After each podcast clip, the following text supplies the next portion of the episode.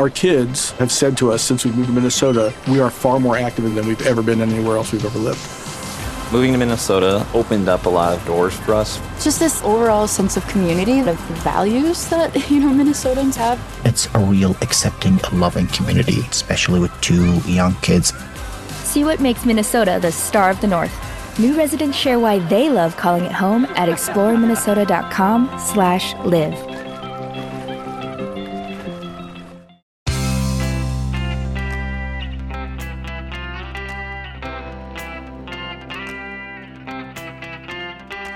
Changing your life one story at a time. This is the Chicken Soup for the Soul podcast with editor in chief, Amy Newmark. Hey, it's Amy Newmark with a little Chicken Soup for the Soul inspiration for you from one of our latest bestsellers, Chicken Soup for the Soul Life Lessons from the Cat. We created this book because we do learn so many lessons from our cats. They show us how to be better humans, they teach us about resilience and fortitude and loyalty. If we rescued them, they seem to rescue us back. And then there are the times when we feel more like staff than owners because everyone who lives with a cat knows who's really in charge. And sometimes that means catering to the cat. So Beth Cato knew that her cats were in charge. And when she was selling her house, she warned the real estate agent that her two cats were indoor cats and should not be accidentally let outside all the agents would have to be extra careful not to let their clients leave the door open. Beth's cats had been adopted from a shelter as kittens, and she felt very responsible for them. The cats had moved around the country with them as Beth's husband was in the Navy. And those cats were like family, and Beth was truly worried that someone would let them out, especially the one that was more rambunctious and more likely to run off. So, on every door that went to the outside, Beth put up a big sign that said, Indoor cats, please be careful that they don't go outside. Before the house was shown to potential buyers, there was a big open house for all the real estate agents, and Beth and her husband were there for it. So they watched as all the strange humans poured in, and the shyer cat hid, but the more rambunctious outgoing one acted as a greeter at the front door. As the agents entered, they each removed their shoes so that there was a big pile of shoes at the front door. And Beth discovered that her outgoing cat, the one she was afraid would try to go outside, was actually in heaven indoors with that big pile of shoes. He dove into that pile, sniffing the shoes, rolling around. It was like he was in a big pile of catnip. He inspected every shoe, he even inserted his head inside some of them to get all the way to the toes. So instead of touring the house, a small audience gathered to watch the cat. Over the next few days, there were more visitors to the house, and everyone left their shoes at the front door where the cat could enjoy them. It only took a few days for the famous house with the cat to get an offer, and Beth took down her warning signs about not letting the cats out. But as it turned out, that front door could have been left wide open because as long as there was a big pile of shoes to sniff, her rambunctious cat wasn't going anywhere.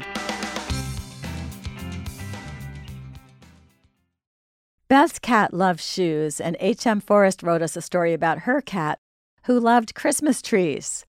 They learned this one December when they couldn't find the cat anywhere. H.M. and her son searched and searched, and they were beginning to worry until she realized that they had a new item in the house the Christmas tree they had just decorated the night before. Sure enough, their cat Zorro was happily lying beneath the tree, where he ended up spending the rest of the holiday season. When H.M. put the artificial tree away a few weeks after Christmas, she learned just how important it had become to Zorro. After they took down the ornaments, they started to unfasten the branches, and that cat lay down on the tree skirt with this pleading look in his eyes, but they were moving, so she had no choice. She had to take the tree down. Zorro clung to that tree skirt with his claws, and she actually had to wrestle him for it. Zorro was so upset that he ignored her the rest of the day, even refusing his treats. And he continued to glare at his human family for the next few weeks. She says Eventually, Christmas rolled around again at our new home, and the first part of decorating for the holidays was, of course, the grand entrance of the tree box from the storage shed. Despite the fact that it had been many months and there had been many changes since he'd last seen this box, Zorro's ears perked up and his eyes grew huge as he watched me carry the box into the living room. He sat down nearby to watch the proceedings while my son and I put the tree together and decorated it. When we took a break, Zorro snuck over in his cat like way and proceeded to examine the tree. The ornaments were of little interest to him, strangely enough. It was the tree that had always intrigued him. Zorro chose a spot underneath the tree and claimed it for his own, lying there while we finished decorating, his face a picture of pure happiness. Zorro became a permanent part of their holiday decor, always to be found under the tree. And this time, when it was time to take down the tree, and the cat again seemed desperate to keep it, they relented. They left that tree up through Easter. I'm Amy Newmark, and you've been listening to the Chicken Soup for the Soul podcast. Thanks for joining me today.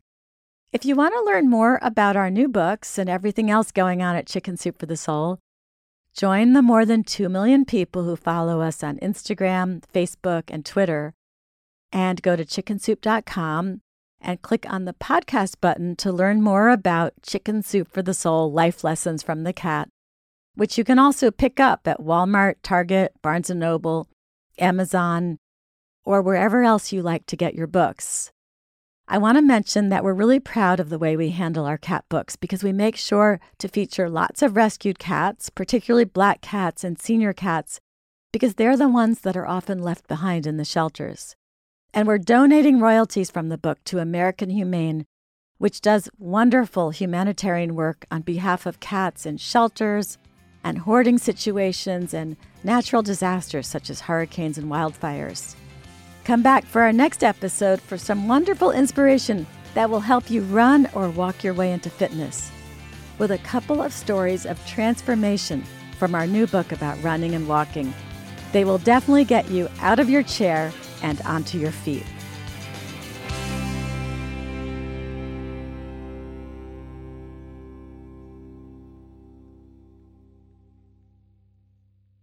Our kids have said to us since we moved to Minnesota, we are far more active than we've ever been anywhere else we've ever lived.